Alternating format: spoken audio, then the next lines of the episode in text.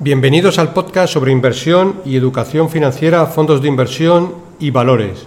Mi nombre es Eusebio Gómez, soy asesor financiero y tengo la misión de hacer las cosas de manera diferente, ayudar a muchas personas a lograr buenos resultados financieros y con ello proporcionarles el conseguir la vida que desean llevar. Si estás interesado en solicitar una segunda opinión sobre tu cartera de fondos, puedes hacerlo. Si me envías cómo tienes estructurada tu cartera en el momento actual, te puedo mandar una propuesta de inversión personalizada. También puedes enviarme si consideras que revise algún fondo que tienes en cartera y que no comprendes muy bien, dónde invierte, comisiones de gestión, rentabilidades, etcétera. Para ello, como siempre, os dejo mi dirección de email, que es eusgomez arroba gmail punto com. Bueno, eh, recordaros, como siempre, empezamos por la responsabilidad y el aviso legal. La actual presentación tiene un carácter informativo y divulgativo. No supone bajo ningún término ninguna recomendación de compra o de venta de ninguno de los fondos o acciones mencionados en este podcast. La publicación de este podcast es a título personal. Bueno, esta semana se han celebrado dos conferencias de dos fondos de inversión, dos gestoras españolas que seguimos, como son Azvalor y Magallanes, que en muchos casos las tenemos en, en cartera. Y vamos a voy a desgranar un poquito lo más lo más importante que se ha dicho en, en las mismas. Como siempre, os recuerdo que si os gusta el, el programa y el contenido, os agradezco mucho que le deis un like en la aplicación. No es algo que nos cuesta mucho y siempre ayuda, porque ayuda y tiene más, más visibilidad. También os recuerdo que si queréis compartirlo con amigos interesados en ampliar conocimientos sobre inversiones, pues siempre lo podéis hacer, porque de esa manera pues llega a, a más gente.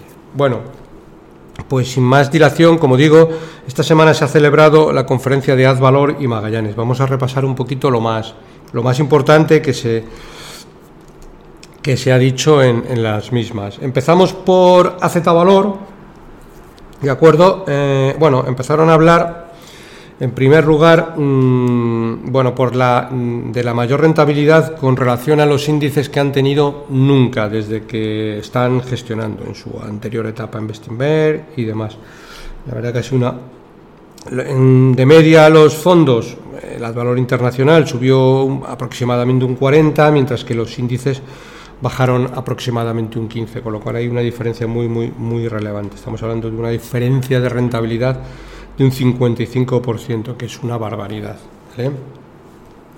Eh, bueno, siguieron comentando que en el momento actual han llegado a, bueno, al punto en el cual tienen una cultura de inversión correcta, ya no por la que tenían Álvaro y Fernando, que era así, sino que ahora, bueno, pues tienen un equipo que de alguna manera sí que se ha impregnado de, del saber hacer de, de Fernando y de Álvaro, que no es otro que, bueno, pues un poco comprar acciones cuando el resto está vendiendo, siempre por los motivos correctos, está claro, y vender cuando el resto está comprando. Esto muchas veces se puede explicar, pero a la hora de llevarlo a la práctica es más complicado, con lo cual, bueno, pues ellos consideran que todo esto hay que vivirlo, porque si no es, es complicado que, de ejecutar llegado el momento. Bueno, hablaron como siempre del potencial de la cartera. Eh, bueno, pues para ellos vale el doble, bueno, que es algo que prácticamente es un es un clásico, porque la cartera, digamos que mm, te pasen el informe cuando te lo pasen, pues siempre vale el doble. Bueno, eh, la rentabilidad, sí que comentaron que la rentabilidad es un poco el pasado y que, bueno, ya no le dan mayor relevancia que en la que ha tenido, pero lo que es importante un poco es el, el futuro, ¿vale? Eh, si hablaron un poquito de, de proyecciones macroeconómicas y tal, no les gusta mucho hablar porque no es su, su expertise. Bueno, pues comentaron que el, la proyección del, del Producto Interior Bruto en el mundo, pues que es un poco irrelevante para ellos, que no tienen excesiva importancia, porque de media, como norma general, el mundo suele crecer al tres por ciento, hay años que va un poco peor y crece al dos por ciento, luego otros al, al, al tres coma ochenta por ciento, pero bueno, de media, de media al tres por ciento. Pero bueno, para ellos no, no es algo con lo que con lo que trabajen y pongan encima de la mesa a la hora de, de, de evaluar empresas. Eh, seguimos con el potencial. Ellos hablaron de que el Fondo Internacional tiene un potencial del noventa y ocho por ciento y el Fondo Blue Chip, que digamos que le sacaron un poco para cuando cierren el Fondo Clásico Internacional, fondo de grandes compañías, eh, en este caso pues que tiene un potencial del, del noventa y dos por ciento. Vale, aquí hicieron también una mención, que también me voy a parar un poco, eh, para hacer una comparativa. Ellos de dijeron lo siguiente, vamos a ver, el Fondo Internacional tiene un Free Cash Flow Yield del dieciséis coma tres por ciento y el Fondo Blue Chip tiene un Free Cash Flow Yield del dieciséis coma dos por ciento. ¿Qué significa esto para un inversor? ¿Vale? Pues si lo llevamos también al mundo del sector inmobiliario, significa lo siguiente: alguien que compre un piso para alquilar, el Free Cash Flow Yield no deja de ser otra cosa que la renta por el alquiler, con lo cual eh, por cien mil euros pues le, están, le estarían dando una renta del alquiler de dieciséis mil trescientos, que es una barbaridad de renta. Es decir, como norma general, cuando cualquiera de nosotros compra un piso para alquilar, pues lo compra por cien mil euros y le suele dar una renta aproximadamente, ¿vale?, punto arriba, punto abajo, de un cinco por ciento, con lo cual le sacaría al año cinco mil euros, que es lo mismo que más o menos cuatrocientos euros, ¿vale?, mes. Aquí estamos hablando de que eh, les... Es decir, ellos calculan que sus inversiones van a generar, van a generar dieciséis mil trescientos euros anuales, que si lo dividimos entre doce aproximadamente os sale mil doscientos, mil trescientos, mil cuatrocientos, por ahí aproximadamente. Es decir, la diferencia, para que veamos un poco las valoraciones, si son bajas en el momento actual, en lo que invierten ellos, y siempre según sus criterios, eh, pues viene a ser de prácticamente tres veces más que invertir en un, en un inmueble, ¿vale?, en cuanto a rentabilidad, ¿de acuerdo? Eh, bueno, ellos lo que se centran un poco mmm, es en, donde se centran mucho, digamos, es en los riesgos, es decir, en evitar, procurar perder poco, ¿vale? Y siempre lo que tratan de calcular es un poco qué pasaría en el peor escenario posible, ¿vale? A partir de ahí, pues hacen sus estimaciones, pero siempre intentando, que es un poco el expertise suyo, de intentar comprar lo más barato posible, ¿vale? Siguieron haciendo un comentario y ellos hablaban un poco de que, bueno, que las rentabilidades son buenas, eh, pero principalmente por una cuestión, que es porque compran barato, ¿vale? Eso es un poco la, la, la idiosincrasia de, de, de este fondo. No porque hayan asumido grandes riesgos, es decir, muchas veces, sobre, bueno, joder, el año pasado tuvieron una rentabilidad muy buena porque asumieron grandes riesgos. Según ellos, tuvieron esas rentabilidades porque compraron muy, muy barato, que viene a ser un poco lo que hablábamos antes del Free Cash Flow Yield del dieciséis coma tres por ciento, en comparativa con algo que todos, diga, ya, de alguna manera, podemos comparar, como que es una vivienda en alquiler, ¿vale? Eh, bueno, por, no les gusta mucho hablar de macro, pero bueno, dos o tres pinceladas eh, que veremos un poquito más adelante. Sí que en el momento actual eh, comentaron Que, que tienen unos niveles, niveles de liquidez en el fondo bastante elevados, ¿vale?, y que el cierre del fondo internacional eh, no queda tan lejos. Bueno, de alguna manera, esto es, tanto en A C J Valor como en Magallanes, un poco lo que buscamos a la hora de buscar buenos gestores donde colocar nuestro dinero, ¿vale? Gestores que, que prioricen la rentabilidad del fondo y no el, el incremento de volumen gestionado, ¿vale? Siempre va eh, y, se, y se chocan la rentabilidad de un fondo con el volumen gestionado. A mayor volumen gestionado siempre es menor probabilidad del que el gestor suela alcanzar buenas rentabilidades, porque no es lo mismo trabajar con tres mil millones de euros que con ocho mil o con diez mil. La cosa se complica porque tienes que encontrar empresas mucho más grandes, donde todo el mundo está mirando, y no empresas un poquito más pequeñas donde, donde hay menos inversores eh, analizándolas, ¿vale? Eh, esto es importante porque, de hecho, ellos como gestores de la empresa, pues siempre lo que eh, tratan de, como toda empresa, eh, pues de que cuanto mayor volumen gestionado, más dinero ganan como accionistas de la empresa, pero evidentemente menos dinero ganan como accionistas de los fondos, y siempre les preocupa mucho el tener muy buena rentabilidad en los fondos, ¿vale? Eh, siguieron comentando, en el Blue Chip tienen de media eh, compañías que capitalizan veinte mil millones y que de media le han sacado tres coma cuatro puntos por encima del índice, y ellos también estiman un poco que a largo plazo serán capaces de sacar pues esos tres cuatro puntitos eh, por encima del, del índice, ¿de acuerdo? Eh, el otro fondo que gestionan es la Azvalor Iberia, eh, Steam, bueno, setenta y nueve por ciento de rentabilidad desde que iniciaron. Eh, siguiente fondo, el fondo de managers. Aquí en este caso ellos, lo, bueno, lo que dicen es que el fondo de managers tiene entre ciento veinte y ciento cuarenta compañías, de las cuales aproximadamente la mitad, sesenta y cinco a setenta, son small caps, es decir, peque- muy pequeñas compañías, ¿vale? Eh, aquí ellos dicen que el fondo tiene un P E R de cuatro coma treinta y cinco, el nivel pues más bajo que ha tenido nunca. El nivel cuatro coma treinta y cinco de P E R es un P E R súper, súper bajo. Para que nos hagamos una idea, esto significa que si invertimos lo mismo, cien mil euros, ¿vale? Pues que las empresas eh, en cuatro años nos devuelven el capital invertido, ¿de acuerdo? Bueno, pues es complicado encontrar cualquier tipo de inversión. Eh, nosotros como inversores particulares, que en cuatro años pues te devuelvan el capital invertido, de alguna manera en cuatro años pues te devuelvan tus cien euros invertidos o tus cien mil euros invertidos, ¿vale? Que sería lo mismo un poco si vamos a la, a la, a la comparativa del Free Cash Flow Yield, pues un Free Cash Flow Yield del lugar del dieciséis del veinticuatro veinticinco, es decir, bueno, unos niveles de, de valoración muy muy muy bajos, ¿vale? En concreto, uno de los, sabéis que el, sabéis que el, el fondo de managers pues tiene cuatro gestoras internas, que cada una gestiona más o menos treinta a treinta y cinco compañías. Pues una de, una de ellas, que es Donald Smith, lo que dice es que el setenta y dos por ciento de la cartera, eh, las compañías están recomprando acciones, ¿vale? Por, por precisamente por la infravaloración, ¿vale? Este fondo ha tenido hasta la fecha un nueve coma cinco por ciento anualizado y un cuarenta y cinco por ciento en total de rentabilidad. En el momento actual ellos tienen dos mil cuatrocientos millones de activos bajo gestión y bueno, creen que no está tan lejos la, el cierre de, de los fondos, sobre todo el fondo internacional, ¿vale? Bueno, siguieron comentando eh, que por normativa ahora pues van a dejar de informar los informes trimestrales, solo se harán semestrales. Bueno, aquí me voy a parar y voy a hacer un inciso eh, con, un, con un breve comentario, eh, y es el siguiente, es mi, mi percepción, ¿vale? Como inversor y por otro lado también como asesor, eh, esto no tiene mu- ningún sentido.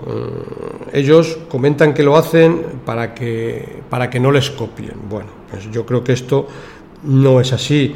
Eh, al final, yo creo que les copian menos de los que incluso ellos mismos se creen. Y vamos a poner algún ejemplo, ¿vale?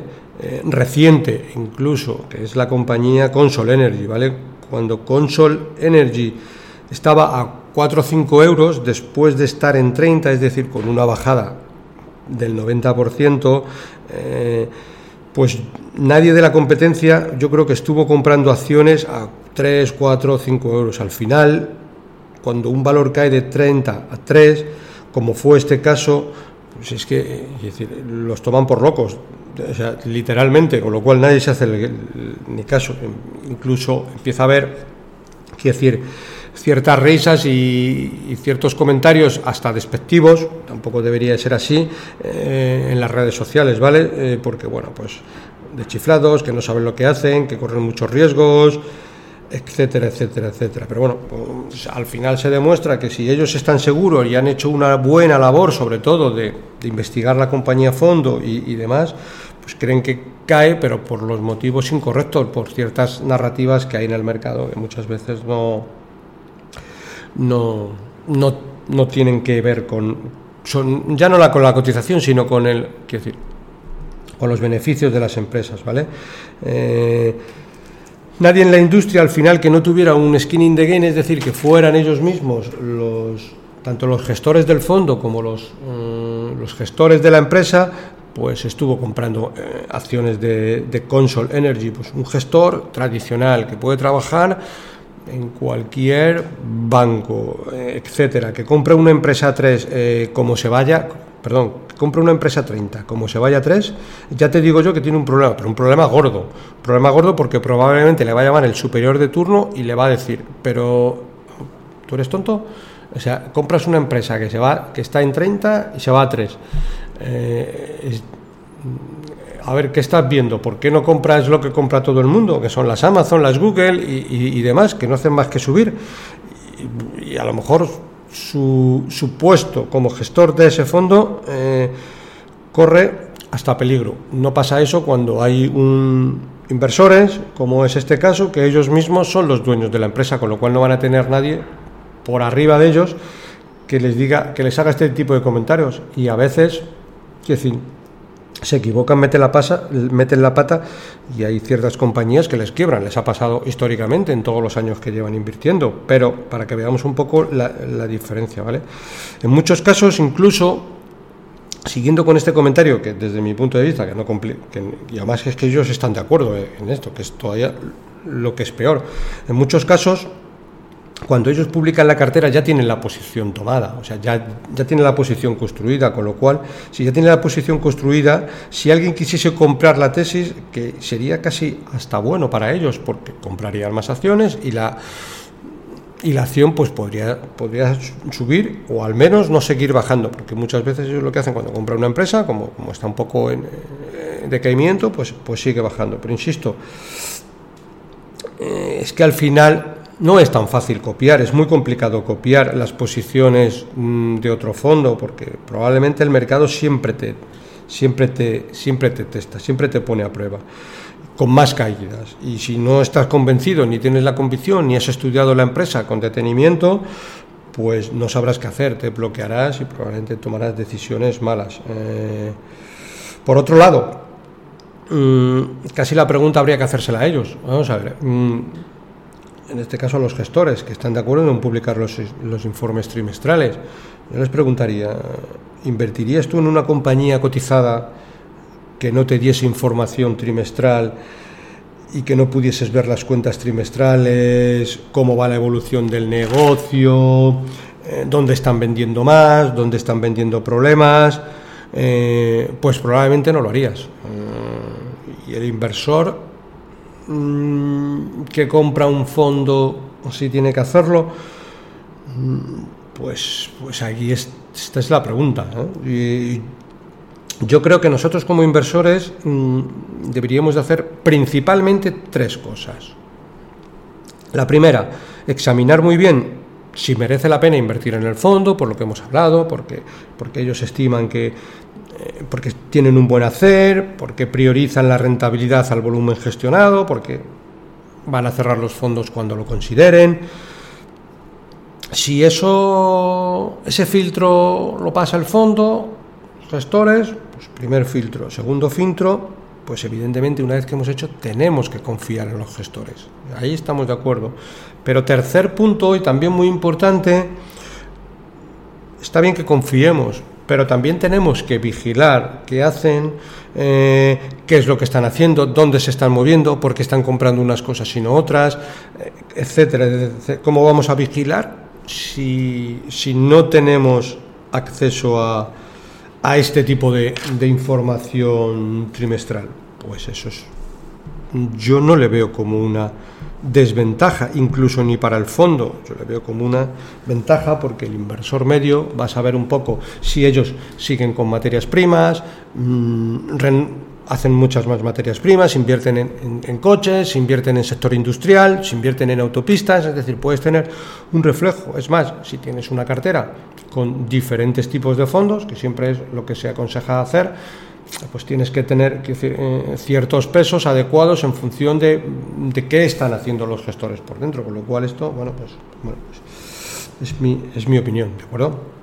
Bueno, siguieron comentando un poco, eh, habló José María Márquez, que es de África Directo, ¿vale? Que siempre la, la O N G con la que ellos colaboran, que es Da Valor.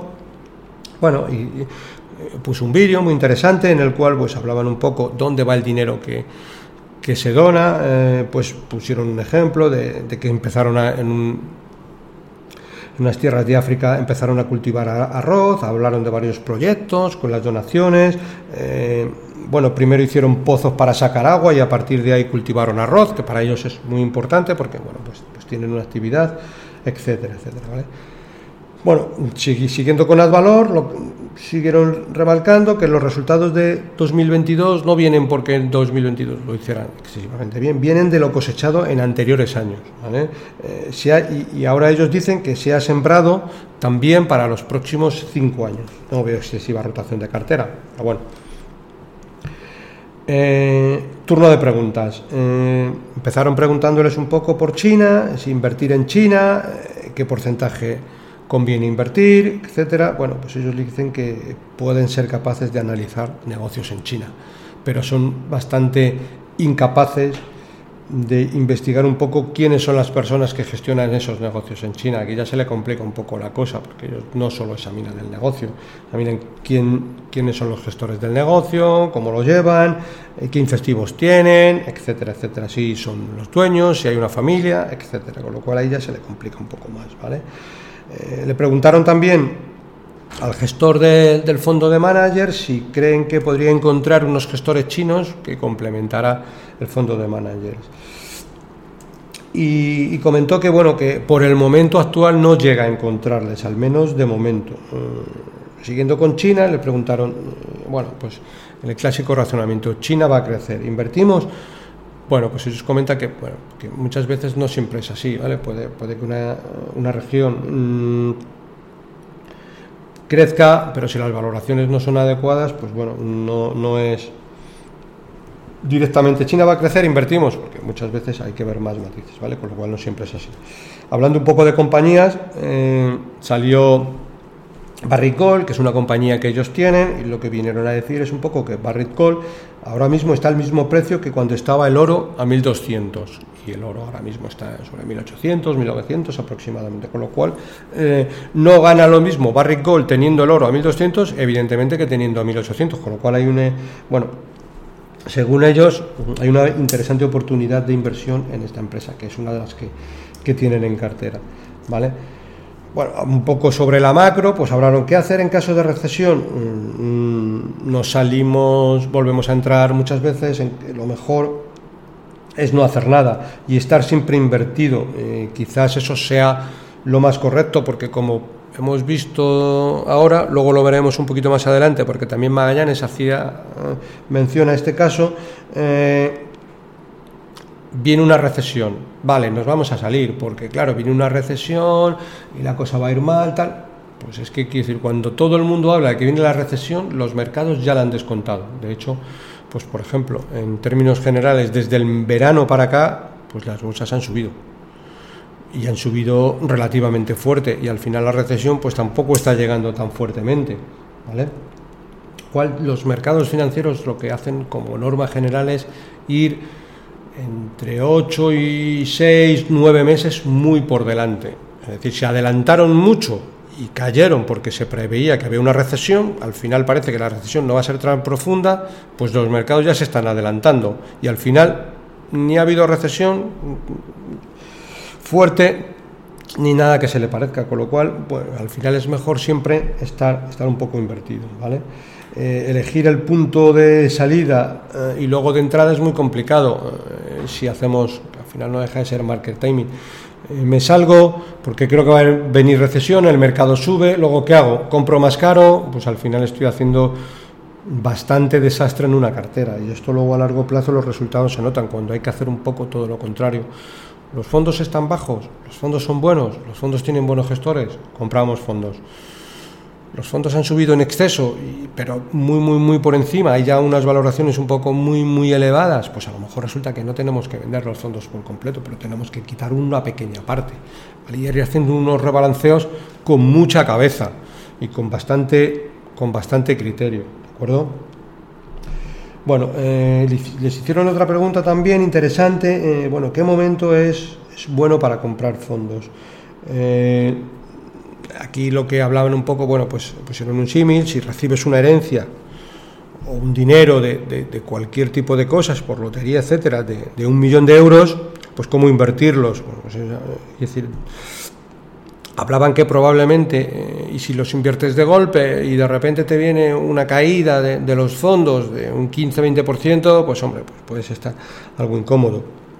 Yo aquí tengo mi particular forma de, de gestionarlo, que y si es una cantidad relevante de dinero, para uno un millón será una cantidad relevante, para otros también cien mil euros será una cantidad muy relevante.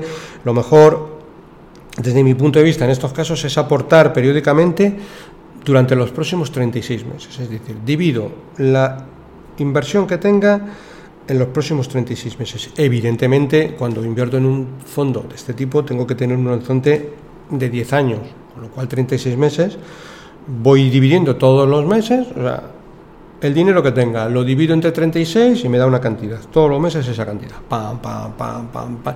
Podré cambiar esa cantidad si veo que en determinadas circunstancias, pues el fondo en cuestión el, pues está bajando un treinta por ciento, con lo cual me van a dar muchas más participaciones de ese fondo estando un treinta por ciento. Pues a lo mejor en ese momento lo que hago es adelantar cuotas, ¿vale? En lugar de poner un, en el mes de abril eh, la cantidad que me corresponda, tres mil euros, por decirlo, pues a lo mejor ese mes, como está bajando mucho, pues le meto seis mil. Y siempre que esté un treinta por ciento por debajo, pues voy adelantando cuotas. Si el fondo empieza a subir, tres mil, tres mil, tres mil, la cantidad estipulada. Eso es una buena forma de hacer un cambio medio razonable, bueno, y que probablemente eh, ya cuando hayamos acabado la inversión dentro de treinta, treinta y seis meses, será complicado que lo tengamos en pérdidas.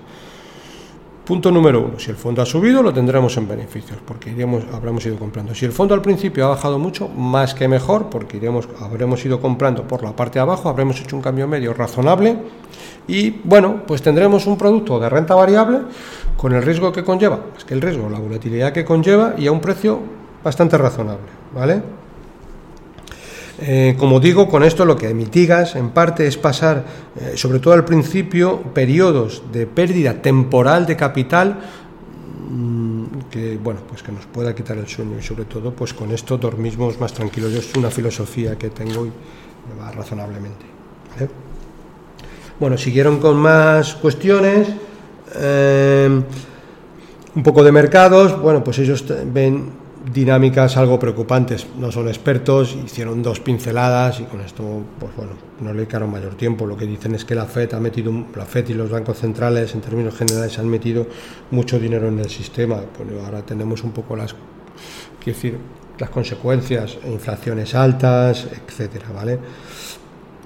Siguieron un poco sobre mercados emergentes. Bueno, pues ellos lo que dicen es eh, los emergentes al final ahorran. Eh, son gente que trabajan mucho, son gente que tiene poca deuda y eso al final hace que, que las economías y los países pues, pues prosperen, ¿de acuerdo?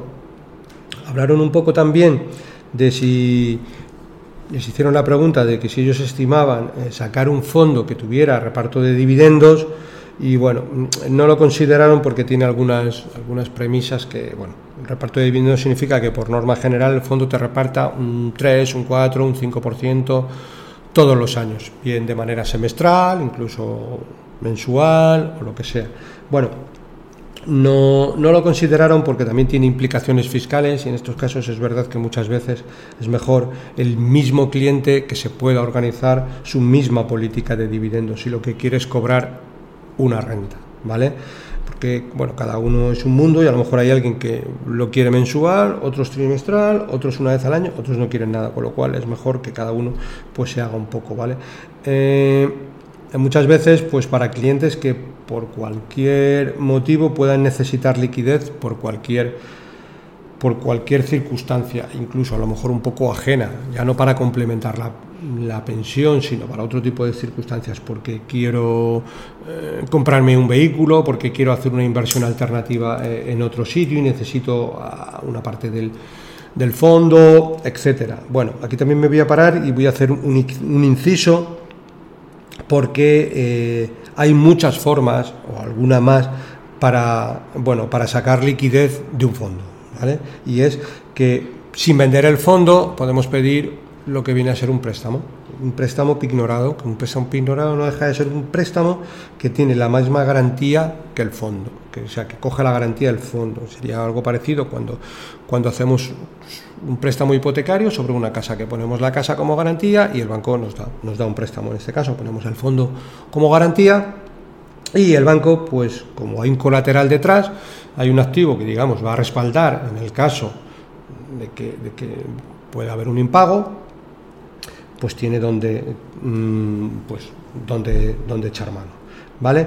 Eh, muchas veces esto fiscalmente es interesante porque de alguna manera si tenemos una plusvalía muy elevada, pues de momento no la afloramos y seguimos sin pagar plusvalías. Eh, tenemos el préstamo, ¿vale? Y, y no pagamos. En ese caso podemos obtener liquidez mediante esta vía, ¿vale?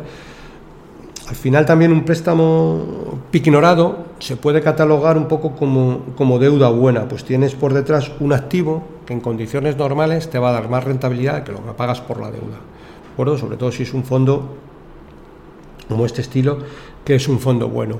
Incluso ahora mismo, pues hasta hace poco los tipos de interés estaban en el cero y es que ahí es eh, o sea, apostar a caballo ganador, pero incluso ahora mismo que los bueno pues que el, los tipos de interés están subiendo tres cuatro por ciento, no son de momento eh, tipos de interés ex excesivamente altos, pero por ejemplo podemos tener préstamo ignorado eh, con un diferencial del cuatro por ciento o del cinco por ciento, mientras que el fondo de media y como norma general pues me puede dar un diez por ciento anualizado, con lo cual ahí le estoy sacando cinco puntos, que muchas veces es un poco también lo que hacen muchas empresas. Una empresa cuando va una empresa cuando cuando hace una autopista, pues al final mmm, pone una deuda, eh, invierte en un bono, estima por los flujos de tráfico y demás que le va a sacar a la autopista un diez por ciento y, y pide un préstamo al cuatro o cinco por ciento, con lo cual está sacando un, un, un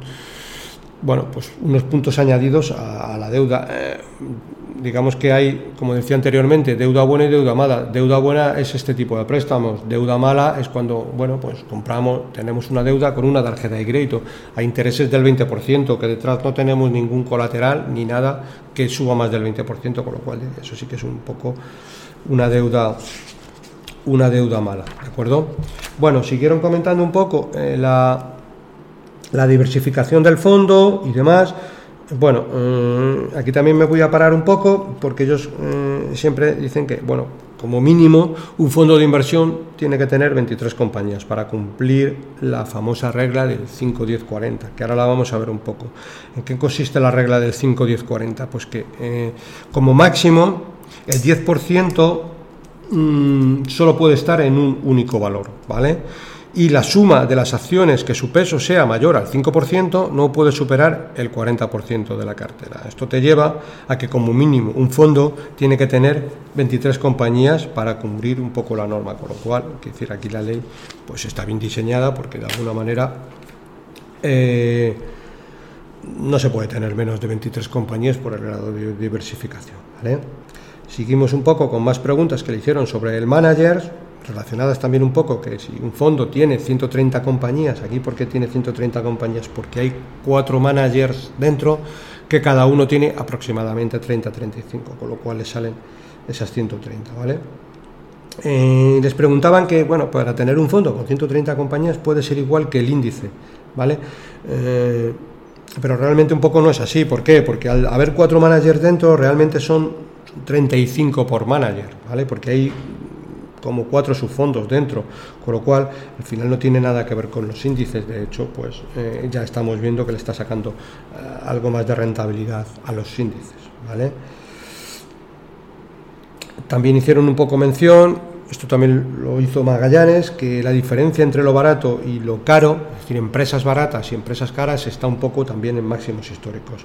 Ellos son muy exigentes en las compras, ¿vale? A pesar de las caídas del año dos mil veintidós y que eh, es decir, las caídas del año dos mil veintidós me refiero al mercado en general, no a su fondo, porque los fondos en general subieron bastante, pero ellos por ejemplo estiman que un potencial del más sesenta por ciento en compañías de mucha calidad, que ni siquiera esto entra en cartera, eh, o sea, tiene que haber un potencial del más del cien por ciento, que es un poco lo que tiene el fondo, en compañías buenas sí que están comprando, ¿vale? Y con potenciales con más del veinte por ciento, bueno, pues directamente no, no compran, ¿de acuerdo? También hablaron un poco de la volatilidad. La volatilidad per se, pues no es, para ellos no es una medida de riesgo, ¿vale? Para ellos la volatilidad no deja de ser una oportunidad. Eh, podemos volver a poner el caso en muchas compañías de, de Consol Energy en su momento, ¿vale? Volatilidad extrema de treinta a tres, pero es que después de tres se ha ido a setenta. Entonces, para que veamos un poco, ¿no? Eh, siempre les pasa un poco igual a ellos, que el punto de salida óptimo pues les cuesta encontrarlo, porque como norma general pues siempre venden un poco por debajo y posteriormente sigue subiendo, que es un poco también lo que les pasa como norma general cuando compran una acción. Cuando compran una acción está, suele estar de capa caída y no van ellos, la compran y de repente se pone a subir. Como norma general la compran porque hay cierta debilidad, o bien en el sector o en la acción concreto, y lo normal es que la acción siga cayendo. Eso es lo normal. Luego llegará un momento que se estabiliza, los resultados empiezan a ser razonables, la, empieza, la empresa empieza a subir, ellos estiman un valor estimado de cien, por decir un ejemplo, la empiezan a vender en cien, pues que acaba yéndose a ciento cuarenta de media. Entonces, bueno, ellos siempre hacen, pero bueno, pues si tienen un, tienen un proceso, tienen un precio objetivo, y bueno, pues si, si en ese momento se ha ido la, la empresa de cuarenta a cien, la venden porque hay otra que tiene mucho mayor potencial, ¿vale? Otra pregunta que le hicieron sobre Google, pues para ellos es demasiado difícil de contestar. Eh, bueno, mejor respuestas a valoración sobre empresas pues más estándar, tipo ascensores, industriales, compañías mineras, que aunque dependen un poco de, del precio del, de la materia prima, pero ahí les resulta un poco más cómodo, ¿de acuerdo? Bueno, eh, la clásica pregunta que muchas veces hacen todos los años y que es un poco el tema de las comisiones. Lo que hicieron mención, que estoy bastante de acuerdo en esto, es lo que fideliza bastante es la rentabilidad. Eh, pero bajar la comisión per se, pues al final esto no finaliza, porque si bajas la comisión y la rentabilidad es mala o mediocre, pues ¿de qué te sirve? Pues ejemplo, cuando un cliente... Pusieron un ejemplo, un cliente que había comprado y que tenía una rentabilidad del más cincuenta por ciento aproximadamente en dos años y medio, ¿qué es mejor?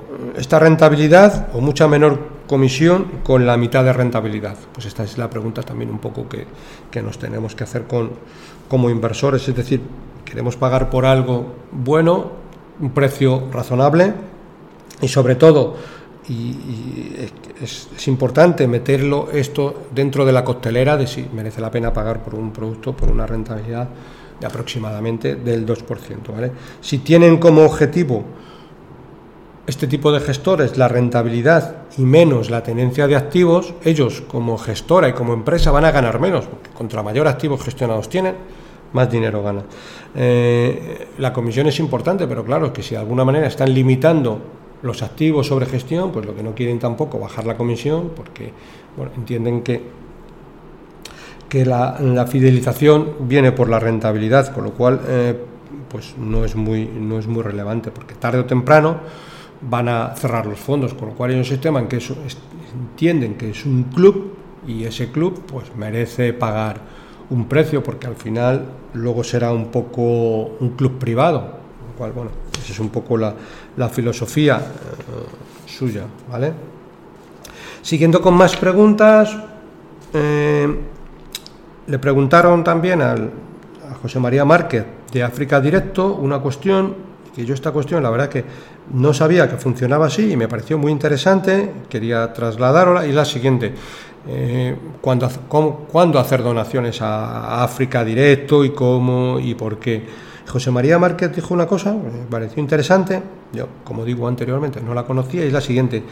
Cuando donas participaciones a África Directo, entiendo que a una a una, organiza, a una O N G eh, no se paga la plusvalía. Tú lo que haces, en lugar de vender el fondo y donar un capital, pues lo que haces es que donas unas participaciones, ¿vale?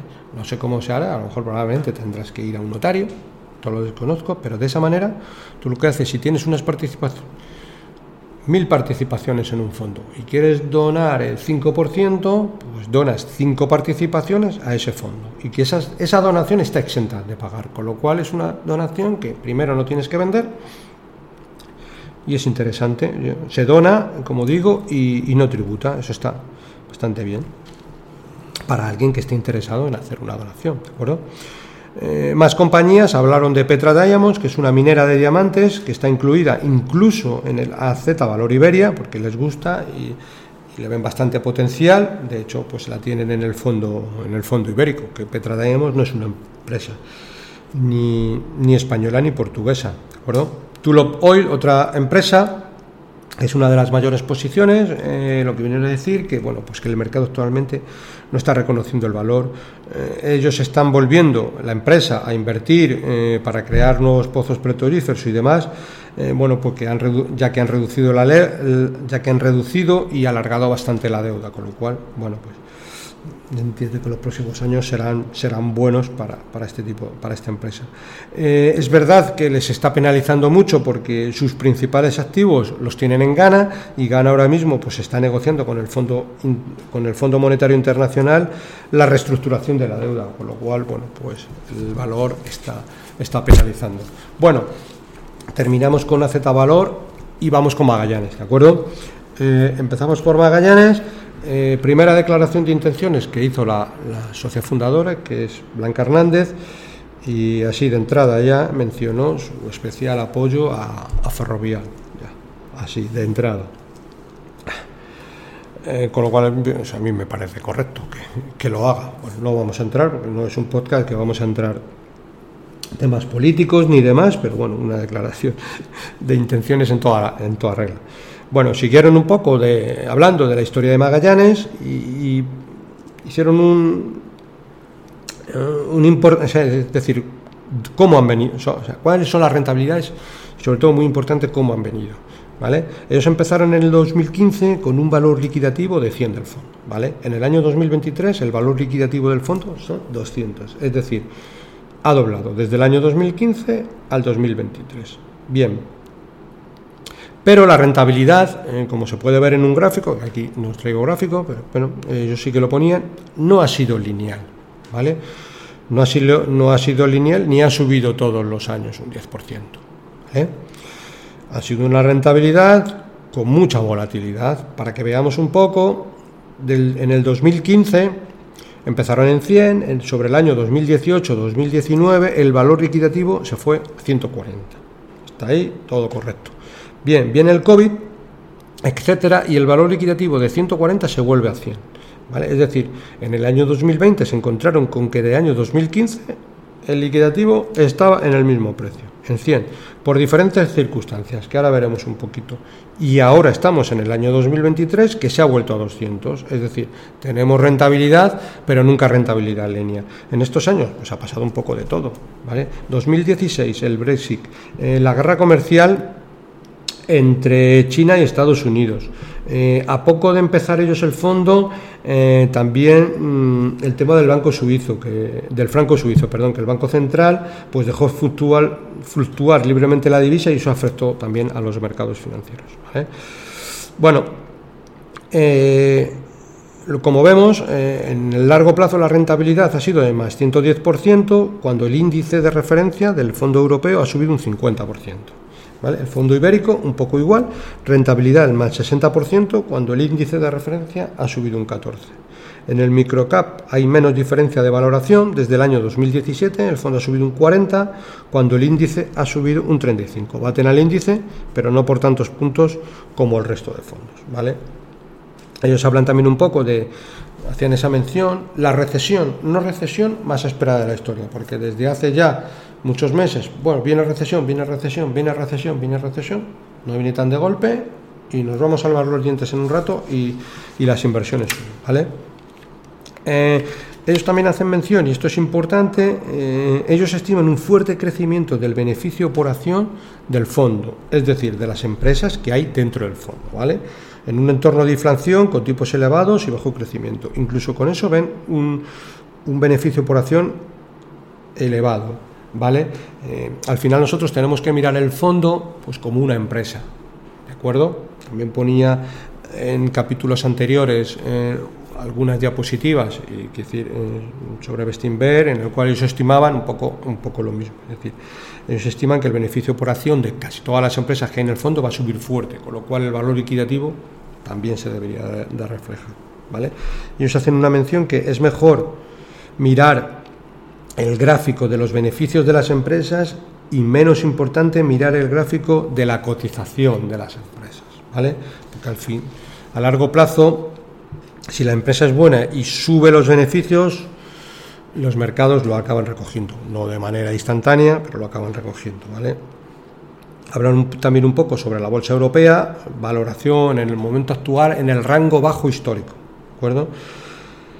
Eh, ¿Por qué invierten en unos sectores y en otros no? Pues lo venían a decir un poco, que no tienen manía por nada, pero es verdad que en el momento actual, y que no tienen manía ni a la tecnología, ni al lujo, etcétera, pero para ellos esto está caro, con lo cual lo que tienen, ellos lo, a lo que sí tienen manía, digamos, es un poco a comprar caro, ¿vale?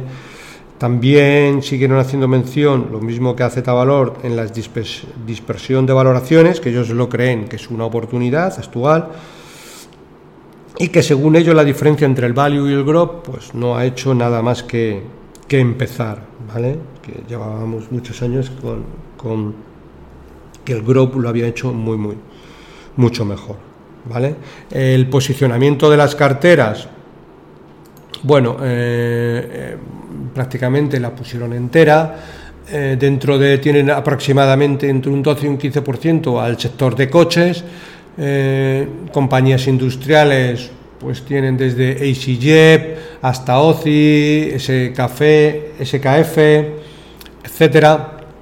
Energía y recursos básicos, pues ArcelorMittal, Antofagasta, Repsol, Gestan, etcétera. Y dentro de bancos y seguros tienen un importante peso, pues desde I N G, CaixaBank, UniCredit, eh, Catalano Occidente, Bankinter, etcétera, ¿de acuerdo? Un poco las, eh, el posicionamiento de la cartera, ¿eh? El denominador común del posicionamiento de la cartera en general es que tiene un buen balance y un crecimiento de beneficios, ¿vale? Siguieron hablando de algunas compañías en concreto, en este caso de Stellantis, que es una compañía fabricante de, de automóviles, ¿vale? Eh, que es el tercer mayor fabricante de coches en el mundo, tiene un potencial de, según ellos, de más del ciento cincuenta por ciento, tiene un cincuenta por ciento de la capitalización, la tiene en caja, ¿vale? UniCredito, banco italiano, eh, cotiza al sesenta por ciento del valor en libros, es decir, cotiza con una valoración muy, muy baja. Gestan, una compañía española, Eh, según ellos, cuatro veces Evita, tiene un potencial de más del setenta por ciento. Bueno, en Europa ellos ven un potencial del sesenta por ciento, y el veinte por ciento de las empresas que tienen en cartera tiene caja neta, ¿vale? Perspectivas a largo plazo sobre los fondos, pues un diez por ciento a, a largo plazo. El fondo ibérico tiene un potencial del más setenta por ciento, también a largo plazo, y el microcap, según ellos, tiene un potencial del setenta y cinco por ciento también a largo plazo, ¿vale? Hace una, una mención Iván Martín sobre la bolsa y demás, la inversión, y dice que en periodos de diez años nunca hay periodos negativos, ¿vale? Es verdad que si miras la cotización día a día, eh, la cosa cambia, incluso si el horizonte temporal es a menos a meses vista, pues no lo considera eh, lo que puede pasar, pero sí, sí en años vista, ¿vale? Muchas veces, eh, incluso en meses, pues nos podemos encontrar con que viene cierta circunstancias de mercado y los fondos caen. Eh, ahora está pasando un poco lo mismo. Si vamos al fondo de Magallanes, pues para que nos hagamos una idea, desde solo principios de año pues está subiendo un veinte. ¿Qué ha pasado? Pues que yo sepa, no ha pasado realmente gran cosa. Bueno, pues que no está viniendo la recesión famosa y los fondos, pues bueno, pues están descontando mejores expectativas. Eh, hablo también un poco de renta fija. Él no considera que como inversión sea una buena alternativa, evidentemente siempre para aparcar el dinero que podamos necesitar en el corto plazo, pues puede ser una, una opción, ¿vale? Más, en, más de empresas, eh, siempre les gustan las empresas familiares. ¿Por qué les gusta? Principalmente porque tienen una alineación de intereses, como norma general funcionan mejor a largo plazo y eso al final redunda en que la cotización lo refleja. Menos deuda, menos apalancadas, con lo cual menos, menos quiebras, etcétera. Un poco lo mismo que en Da Valor, tamaño y cierre de los fondos. Ellos en Europa lo estiman en tres mil millones de euros, un poco lo mismo que lo comentado en, en Da Valor. Ellos, bueno, son gestores que priman la rentabilidad por encima de cualquier cosa, con lo cual prefieren cerrar los fondos, ganar menos dinero como gestores, pero que eh, tienen su dinero invertido, eh, seguir ganando dinero fuerte por revalorizaciones, ¿vale? Y esto también para nosotros como es, imp- es importante, porque a mayor volumen gestionado baja mucho la rentabilidad, ¿vale? Con lo cual esto es un punto siempre a favor, ¿vale? Eh, estrategias. Eh, les preguntaron también si consideraban que o iban a abrir alguna estrategia más con un fondo fuera de Europa. Dijeron que un no rotundo, ¿vale? No hay necesidad de explorar en emergentes, etcétera. Eh, les pilla bastante lejos para, para analizar. Más preguntas sobre compañías, en este caso sectores, pues le preguntaron un poco por, por el sector del automóvil, si consideran que el sector del automóvil está eh, en una trampa de valor. Y, bueno, ellos tienen Renault, tienen Stellantis, tienen alguna empresa más, y no consideran demasiada exposición porque tienen aproximadamente un doce coma quince por ciento de la de la cartera. Bueno, ellos estiman que la transición tecnológica desde los motores de combustión hasta los motores eléctricos se va a retrasar más de lo que se, de lo que el mercado está estimando, ¿vale? Incluso ellos creen que no se han podido vender los coches que la demanda pedí, que, que la demanda estaba pidiendo, ¿vale? Esto de alguna manera poco a poco se está aliviando, ¿vale? Son positivos en, en volumen, porque creen que los volúmenes van a crecer en todo tipo de coches, ¿vale? Porque hay una demanda estancada, independientemente de la tecnología que se use, ¿vale? Por todo el tema tanto del, de la guerra de Ucrania, los microchips, etcétera, ¿vale? Ya parece que poco a poco se va estabilizando, pero no es algo que se estabilice tan, tan rápido, ¿vale? Eh, otra compañía, Volkswagen, en este caso también del sector automóvil, tienen un potencial de más de doblar, tienen mucha caja, solo las participaciones que tienen en Porsche y en Track ya vale lo que cotiza en bolsa, con lo cual, bueno, pues ahí eh, se sienten cómodos. Tienen, como digo, aproximadamente un doce a quince por ciento en el sector automóvil, no consideran que, que deban de, ter, de tener más, y hablaban un poco de la famosa transición de, de los coches, tecnológica. Bueno, mmm, ellos dos mil treinta y cinco lo ven incluso como un punto mínimo de venta de motores de, cost- de combustión, que poco a poco probablemente los gobiernos lo, ac- lo acabarán subiendo, pero es que en eso en mercados occidentales, pero en emergentes no va a pasar eso en, el, en dos mil treinta y cinco. Tenemos que tener en cuenta que hay mucha gente que ahora mismo en mercados emergentes está pasando de tener una bicicleta a tener un vehículo, con lo cual ahí va a ir mucho más, mucho más lento, ¿vale? También les hicieron la mención un poco de qué ideas no han salido o que, o que han sufrido un poco más, y actualmente, pues como nota poco discordante, dijeron que bueno, que no hayan tenido excesivos excesivos problemas en, en compañías, que bueno, hicieron mención de Línea Directa Aseguradora, la compañía ibérica, que tienen un dos por ciento de peso en el fondo ibérico y que en el momento actual la tienen con una pérdida del veinticinco por ciento. Estimaron los motivos y dijeron un poco que bueno, pues que la inflación alta está impactando mucho, sobre todo a la hora de la reparación de los coches, con lo cual los gastos les están subiendo bastante y ahí están teniendo ciertos problemas. Es un operador que, bueno, digamos que tenía fama de tener un poco la tarifa más barata en mercado, y como decía anteriormente, las reparaciones han subido mucho. Esto es lo que está impactando en los márgenes. Ellos entienden que esto de alguna manera es, es temporal y circunstancial, porque los precios en, de los seguros, pues todas las compañías los empiezan a subir, ¿vale? Estar hablando incluso ya no con la compañía, sino también con competidores, que en este caso es un poco lo que hay que hacer, y que la competencia, pues en general, está subiendo precios. Muchas veces entre unos y otros no se quieren hacer daño, ¿vale? Y bueno, pues poco a poco eh, irán subiendo precios, con lo cual eso hará que, que los beneficios pues, pues empiecen a subir, ¿vale? Hablaron también un poco, que hablan con la competencia, etcétera. Eh, bueno, también dijeron que hay cierta competencia, no Mafre o no Catalano Occidente, pero otras otra competencia que no cotiza en bolsa, como puede ser el caso de, de Mutua, eh, que por tanto pues pueden tener algo más de flexibilidad porque no necesitan reportar, quiero decir, informes trimestrales o semestrales como una compañía cotizada, y ahí pueden ser un poco más flexibles en, en no subir tarifas porque tienen otro tipo de negocios, Mutua madrileña, que lo pueden ir ir, ir compensando, ¿vale? Al, al, será también temporal, porque a la larga no podrán tener una compañía que les esté generando pérdidas, pero sí que lo pueden ir compensando con otras ramas de seguros, ¿vale? Vida, hogar, etcétera, ¿de acuerdo? Entonces, a lo mejor ahí se pueden ir retrasando un poco a la hora de, de subir, por, porque no es una compañía cotizada. Bueno, eh, sobre los pesos que ellos normalmente tienen en cartera, siempre hacen mención que ellos nunca están cómodos con pesos mayores del, del cinco por ciento, ¿vale? ¿Por qué?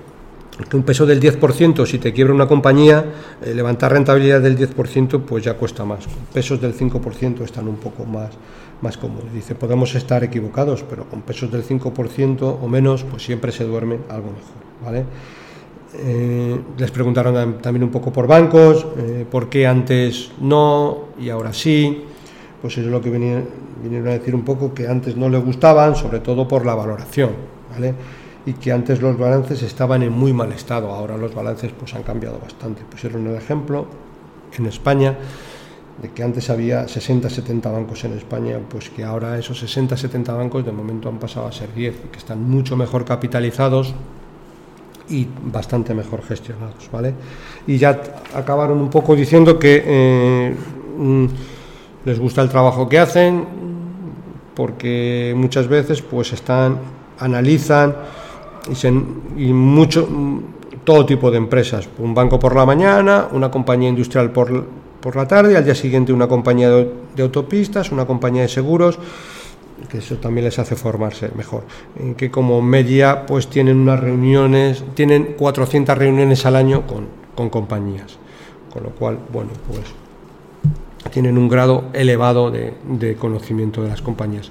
Bueno, pues sin más dilación, con esto acabo. Espero que, que os haya gustado. Probablemente muchos de vosotros eh, escuchasteis las, las conferencias y seguramente otros muchos no. Y bueno, pues aquí en un resumen de aproximadamente una hora, pues tenéis las do, lo, lo mejor que se pudo decir en, en ambas conferencias. Bueno, como siempre me despido de vosotros. Para cualquier consulta o comentario sobre este podcast, puedes enviarme un email a la dirección eusgomez arroba gmail punto com. Y si te ha gustado el programa, te agradezco le des un me gusta en la, en la aplicación donde lo estés escuchando. Un saludo muy cordial, paciencia y buenas inversiones.